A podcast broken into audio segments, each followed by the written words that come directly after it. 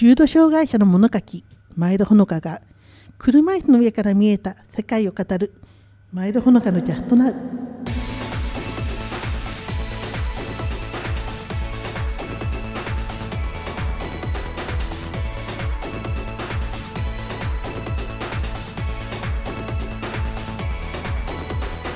たとえ何度転んでしまったとしても大丈夫。起き上がりさえすれば目の前には違う景色が広がる。障害を負っていても車椅子に乗っていても希望はいつも私の手の中。この番組は車椅子に乗ったライターでプロの女流官能小説家身体軽度知的そして精神と三障害重複の重度障害者ながら大人の女性一人の社会人として完全自立。現在は東京とかのフルバリアフリー住宅で単身生活を満喫中の私前田ほのかが車椅子の上から見える社会のあれこれについて障害当事者ならではの本音を語るというコンセプトでお届けします。Nothing is impossible. The word itself say I'm possible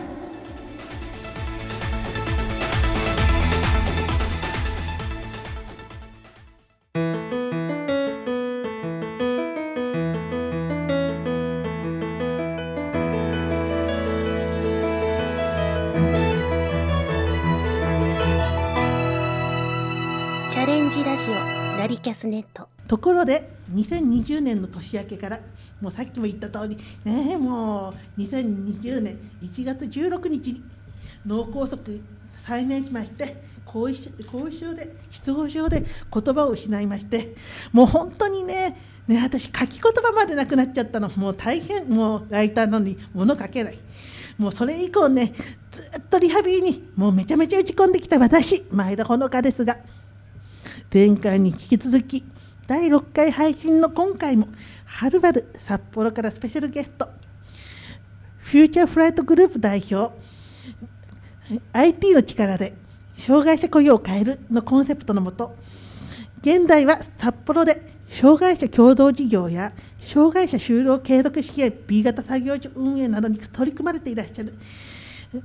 そしてね、そして何よりね、このほのかちゃんツイッターのフォロワーさんでいらっしゃる、もうここを一番強強調、ほのかちゃんのフォロワーさん、ね、リスナーさん、ここだからね、もうほのかちゃんのフォロワーさん、鎌沢浩二さんとご一緒に、前田ほのかのジャストなリベンジ配信となりました。第5回に引き続き、第6回もここ、アミュア次、第501から、めっちゃ元気にお届けしてまいりたいと思います。鎌沢さん、お話もいよいよ後半ステージに入ってまいりましたが、ツイッターのリプライだけではなく、実際にこのほのかちゃんとお話してみてどうでしたか？あのーすごい楽しい時間過ごさせてもらってます。あありがとうございます。もう一言ぐらいなんかいただけいけないかな？いいっぱいあるんですけどいっぱいあるんですけどええあのさっきでも真面目な話の中で、あのーやっぱり社会って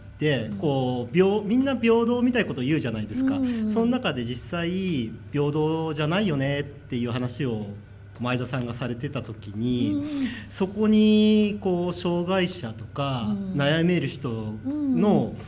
えー、とがなんていうんですか救われる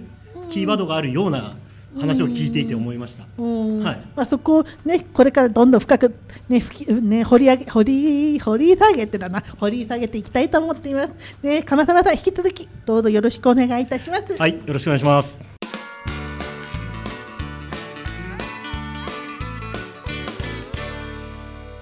さて先にもリスナーの皆さんにお伝えしているように本日のゲスト鎌沢浩二さんと私とはツイッターの相互フォローがきっかけでね今日ねこのように共演が実現したんですけれどもね私ね鎌沢さんの毎日のツイートを拝見していると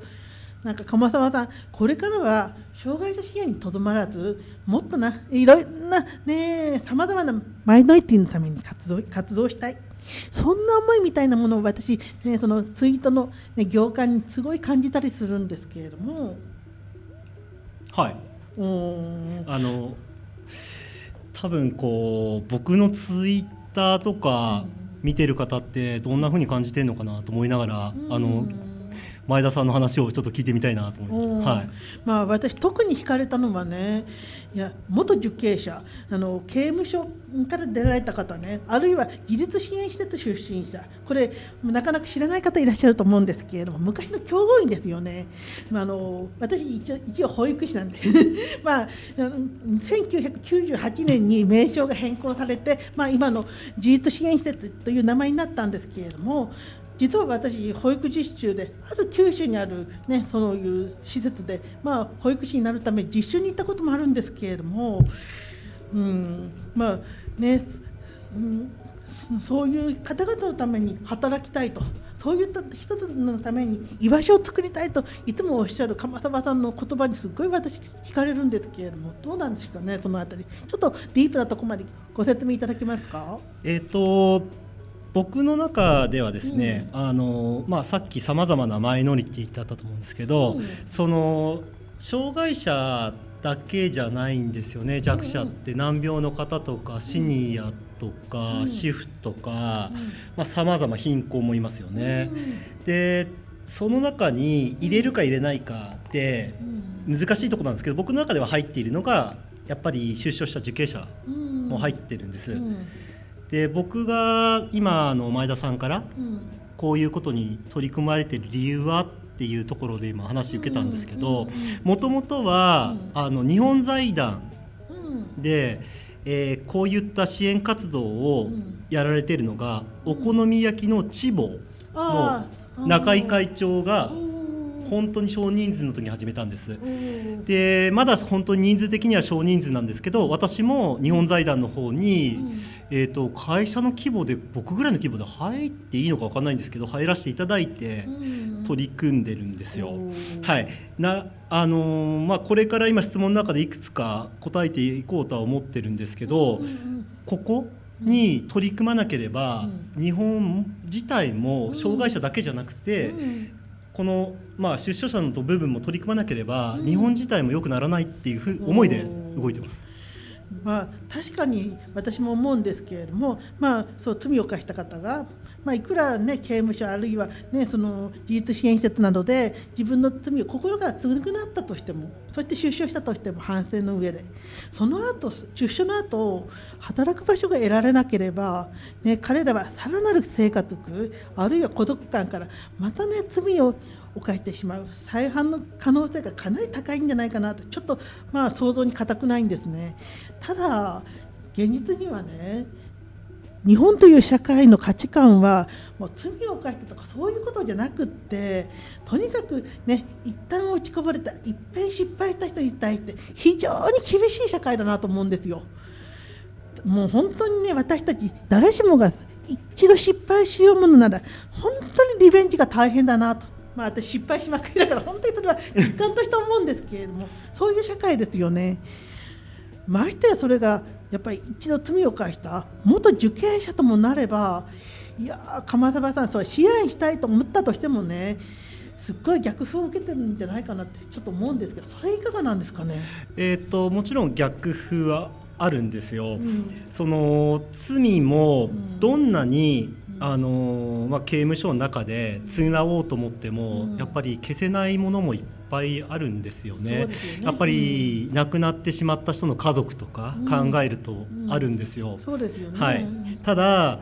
実際にこの部分を考えないとって言ったことっていうのは。えーと、その障害者もこの犯罪を犯した人もそうなんですけど僕らもそこになり得る可能性があるんですよみんな。例えば車を運転していて前をしっかり見ていただけどそこに、まあ、人が飛び出して引いてしまったっていうこともあるだろうし、うん、もしかしたら運転途中で気を失ってしまったり、うん、はたまた障害でいうと何か病気になってしまったりっていうことがありえるんですね。うんなので全く僕らは関係ないっていうことは違うんじゃないかっていうふうに思っているのと、ね、あとはですね実は出所あの刑務所の人がですね、うん、刑務所にいると税金がですね、うん、1年間で300万から400万投下されてるんです。そうですよね、はい、で皆さんの税金からかかっているのと、うん、その方が出所した時にうん。就職先がない場合,、ん。場合7割は、えー、と刑務所に戻ってくるんです。うんはい、ただ刑務所戻るということは7割の人が再犯をして戻るんですね。うんもしうん出られた方がうん。きちんと働いて社会に貢献されて税金を払えばですね、うん。再犯が起こるリスクは減って、うん。皆さんの税金の1人当たり300万から400万減るという考えたら、この部分を、えー、と見て見ないふりしてるのはおかしいんじゃないかと。なるほどね、はい。そのなんか鎌沢さんの持たれてるのは投資者感すごいなと思うんですけれどもいやーなんか繰り返しになるんですけれども本当にそういうふうに自分の問題として思われるようになったって何かすごいなんかそういうあったんですかね？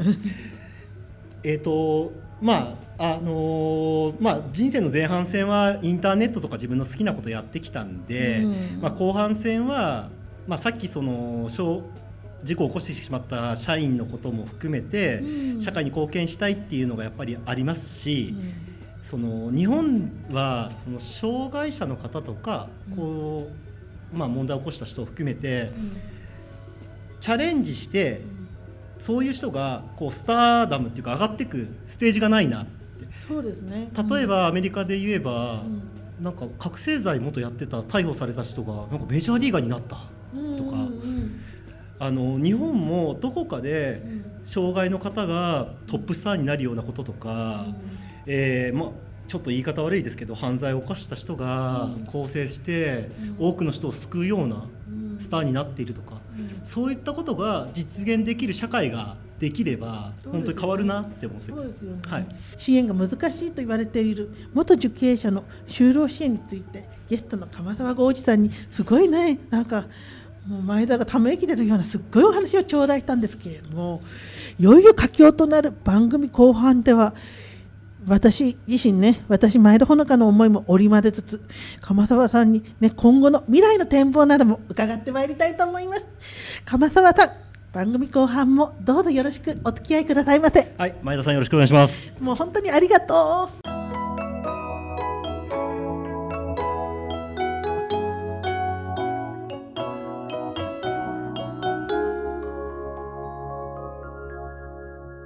前田ほのかのジャストナウ前回の第5回配信に引き続き今回第6回配信も札幌からお越しのスペシャルゲストフューチャーフライトグループ代表 IT の力で障害者雇用を変えるのコンセプトのもと、まあ、障害者共同事業や障害者就労継続支援 B 型作業所運営などを、まあ、多岐にわたるご活躍をされていらっしゃる今日のゲスト鎌沢浩二さん、ね、本当にありがとうございます。ありがとうございます。ね、鎌沢さんには、ね、障害当事者だけにとどまらず支援を必要とされるすべての方と関わり合い方特に過去に犯罪を染めた元受刑者と呼ばれる人たちの就労支援社会参加にかかるそんなすごいねもう壮大な取り組みお取り組みについて私お話を頂戴しています。鎌沢浩二さん番組ラストまでどうぞよろしくお願いいたします、はい前田さんよろしくお願いします。こちらこそよろしく。さて、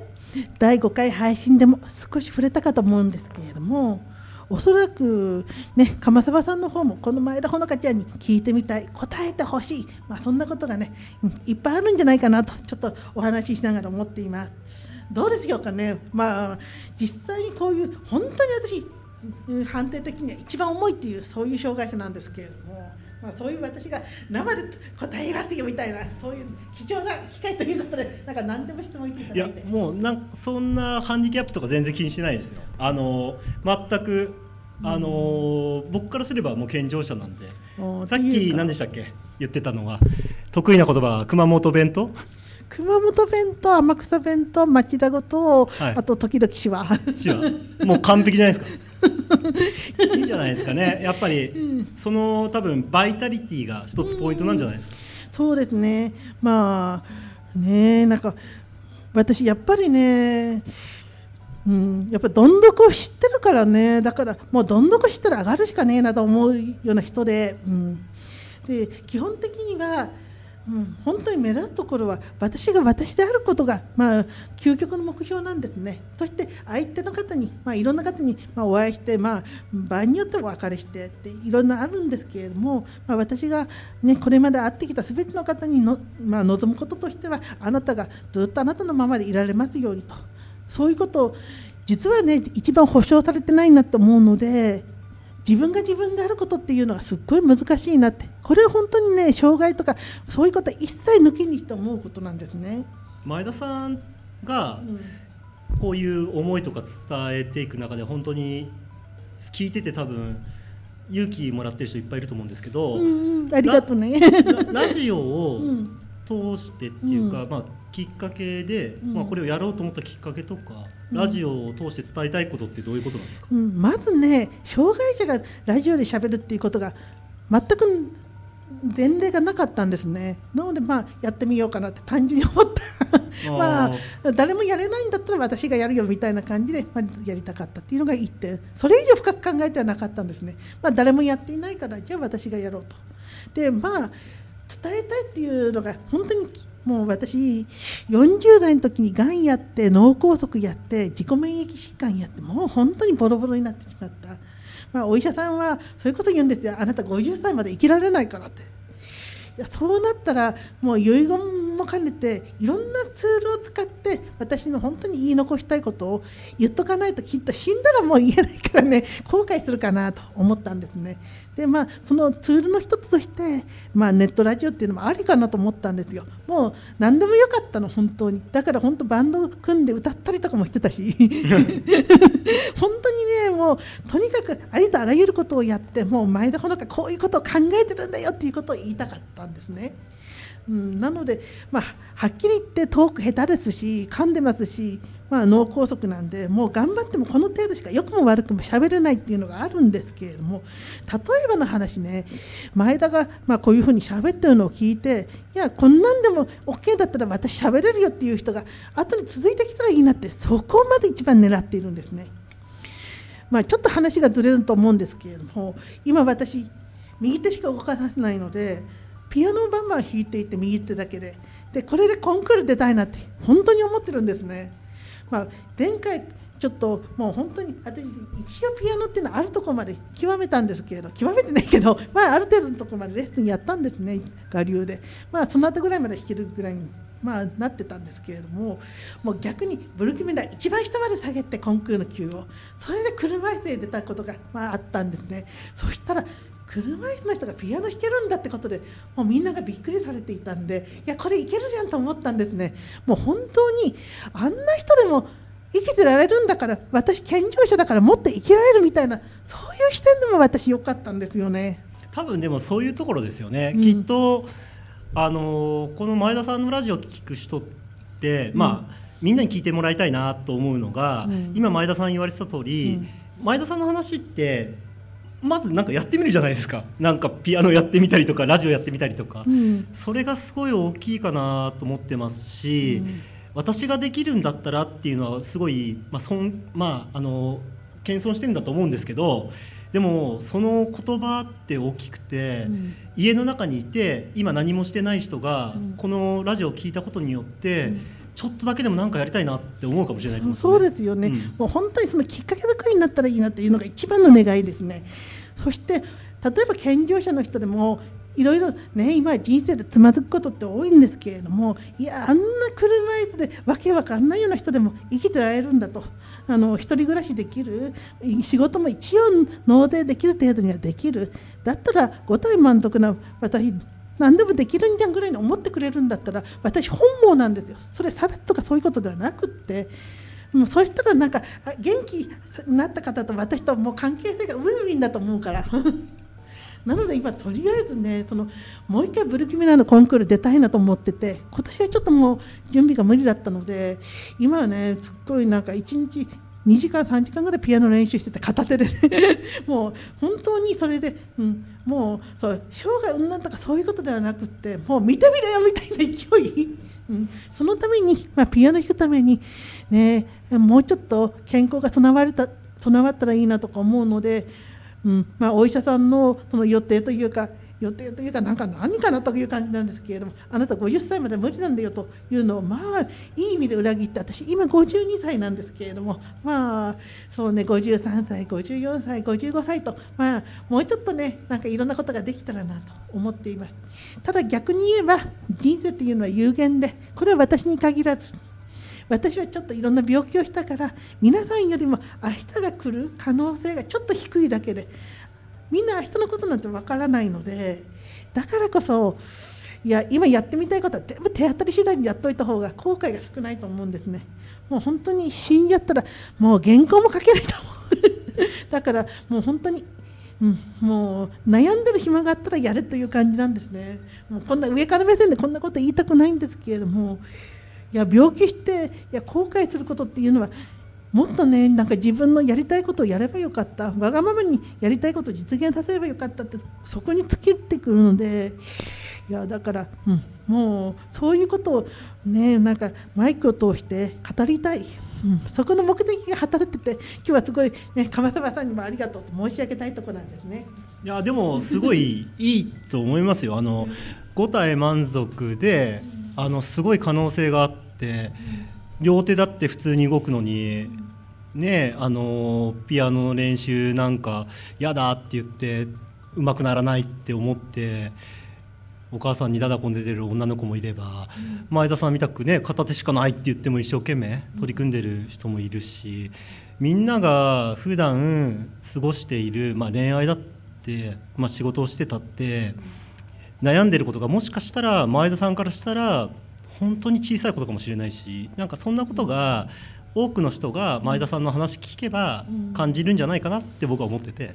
まあ人っていうのはそれぞれ顔が違うように出せる力も違うと思うので当然その悩みや苦しみのその需要の仕方も違うだろうと思う。だからす、ね、全て私みたいにまあね、うん、別に平気だよみたいなことが言えないのは当然だと思ってるしそこについて私は強要できない。もうそれは一人一人が、ね、最終的には、ね、超えていくところだから。ただねそれを超えていくにあたって考える材料っていうのは提供できるかもしれないんですねそこが、ね、今後の人生の私の目標かなと思うとこなんですね。まあ具体的に動き始めていることとしては、まあ、ツイッターやってみて結構悩むことも多かったんですけれども私は意外と若い世代とお話ができるなと思ったんですね。なんかお母さんに言えないようなことを私に相談してくれるのはある意味信用してくれてるんだなと思って嬉しいなと思うのでそれに応えられるような場を作りたいなと思っていて今ちょっと一生懸命準備しているのがファンの方のとのねそういう特に若い方との交流するための新新しいサイトの構築やまあ、今後私がもっと体が効かなくなってしまっていよい寝たきになった時の状況を見越して、まあ、オンラインサロンを開設してたいなオンラインサロン自分のねあったらそれなんか私が本当に寝たきりになってしまった状況であってもなんかいろんな人とやり取りできるのかなって思ってそこを今一生懸命準備したりしています。まあねなんかこんなこと言うと悲しくはなるんだけれども悲しくはないですね。なぜかっていうとまあ、誰でも死んでしまうのは生きている以上もうそれは普通のことであって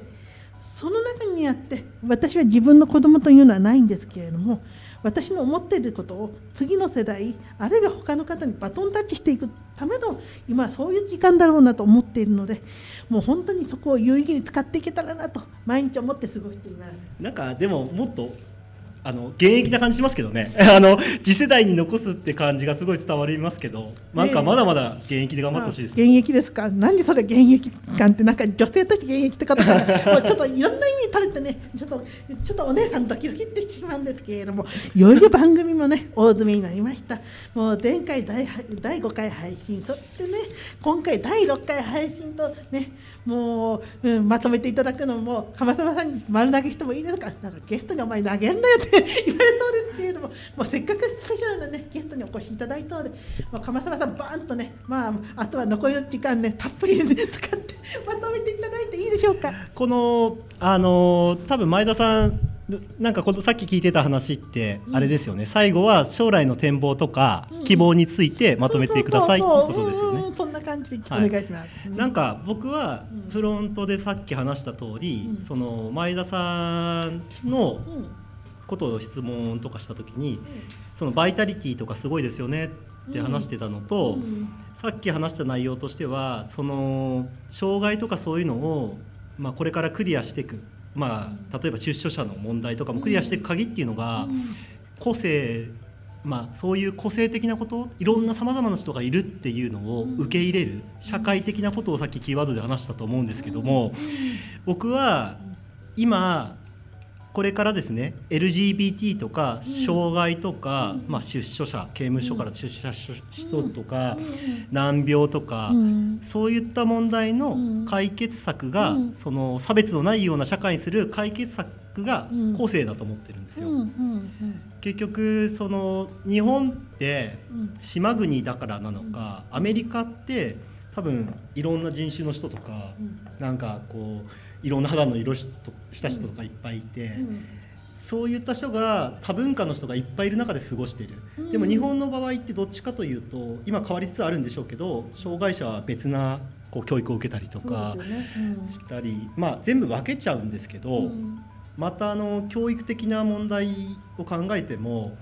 金太郎飴みたく切っても切っても同じ子供ができちゃってる。なんというか学校で言うと先生が「質問ありますか?」って言うと、うん、先生が望む答えを「はい」って言って、予定調和に答えてる子が偉い子で、思ったことをいきなり発言した子はちょっと場の空気読んでないなみたいな、そういうことも含めて、いろんな子がいていいっていういろんな人がいていい。いいっていう社会を作らないとダメだと思うんですよね。そうですね。うん、そこがキーワードかなって今考えて。うんやっぱりねなんか日本は平等とかみんな同じっていう言葉が好きすぎるなって私は思うんですね。そもそもね平等なんてないと思うんですよ、うん、それなのになんかそのない平等についてなんか素晴らしい、ね、なんか理想のように押し付けられてるっていうのがこの国の生きづらさかなと私は思ったりするんですね。それよりもむしろねみんな違うんだと。みんな違うんだけれどもどれもいいんだっていう感覚の方がね私みんな幸せになれるんじゃないかなって。自分がね、うん、なんかねエキセントリックなマイノリティだからすごいそれは思うところ。なんかそのみんな違ってよくいいんですよ。で、みんな違っていいから、うんお互いに共通項があったり、うん、いろんなことを通して共通項ができた時に、うん、あのつながることができるのが本当だと思ってるんですね。そ、ね、れを無理やりなんか枠で、うんみんな平等だってやるからおかしくて、うん、はい、なんか違うことをぶつかり合って分かり合った瞬間が本当の理解だと思うしそうですよね。だからなんか押し付けの平等とか押し付けの理解っていうのが多分この国の閉塞感かなと私は思ったりする。そうですね。僕は若い時にインターネットって世界に入った理由っていうのが、うん、本当はそこで平等だなって思ったんですよインターネットっていうのが。うん、www から始まる、うん、まあ、www. から始まる、www. かな、始まるそのインターネットっていうものが、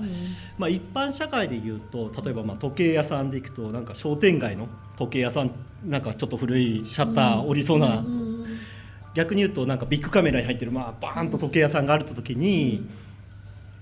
リアルの店舗だとやっぱりなんかこのボロボロの時計屋さん行くんだったらちょっとビッグカメラの時計屋さん行った方がいいかなって思うと思うんですけど、インターネット上の一つのウェブサイトであれば、ビッグカメラの時計屋さんであろうが、小さい商店であろうが、商店の時計屋さんであろうが平等だなと思ったんでインターネット始めたんですはい、なので、うん、すごい気づきだなそれは。うん、か。だからインターネットっ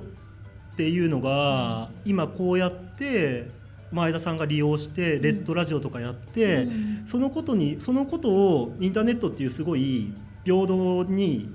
世界中に伝えれる手段を使って、ある意味平等じゃない社会をこう平等にしていってもらいたいなみたいな。なるほど。すごいなんか、はい、なんか勇気をいただいた感じで嬉しいなと思っています。なんか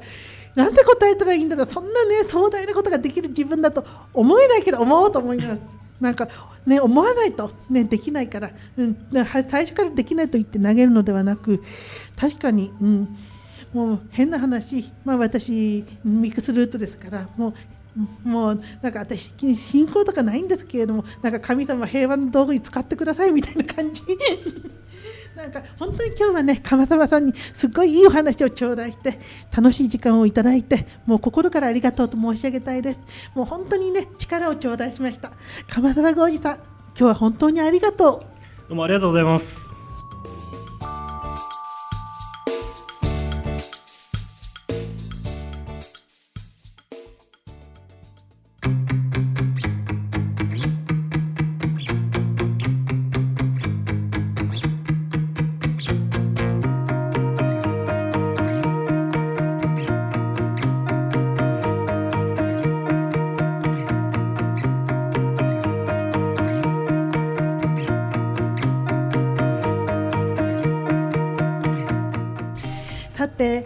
前回第5回に引き続き札幌からスペシャルゲスト鎌沢浩二さんとご一緒にここアミワ次のスタジオから元気にお届けしてまいりました。前田ほのかのチャットナウ本当にお名残惜しいのですがそろそろお別れの時間が近づいてまいりました。鎌沢浩二さんこの度は遠方札幌からお越しいただきましたことそして本当にねすっごい貴重なお話をたくさんいただきましたこと心から感謝申し上げます。本当に本当にありがと前田さん今日はありがとうございます。うもう本当に嬉しかったな。もう本当にそのね崇高な目標の実現のためにこれからもお励みくださいませ。次の機会もまたリスナーの皆様に私の思いをお届けできますこと楽しみにしています。本日は私の番組をお聴きくださいまして本当にありがとうございました。前田ほのかのジャストナウパーソナリティは私前田ほのかそしてゲストはフューチャーフライトグループ代表鎌沢浩二さんでした。鎌沢さん本当にありがとう。今日どうもありがとうございます。過去は変えられず今があっての希望の明日だから。今この瞬間瞬間を大切にキラキラに生き抜きましょう。This program was brought to you by ほのかまえら Be seen! Bye bye!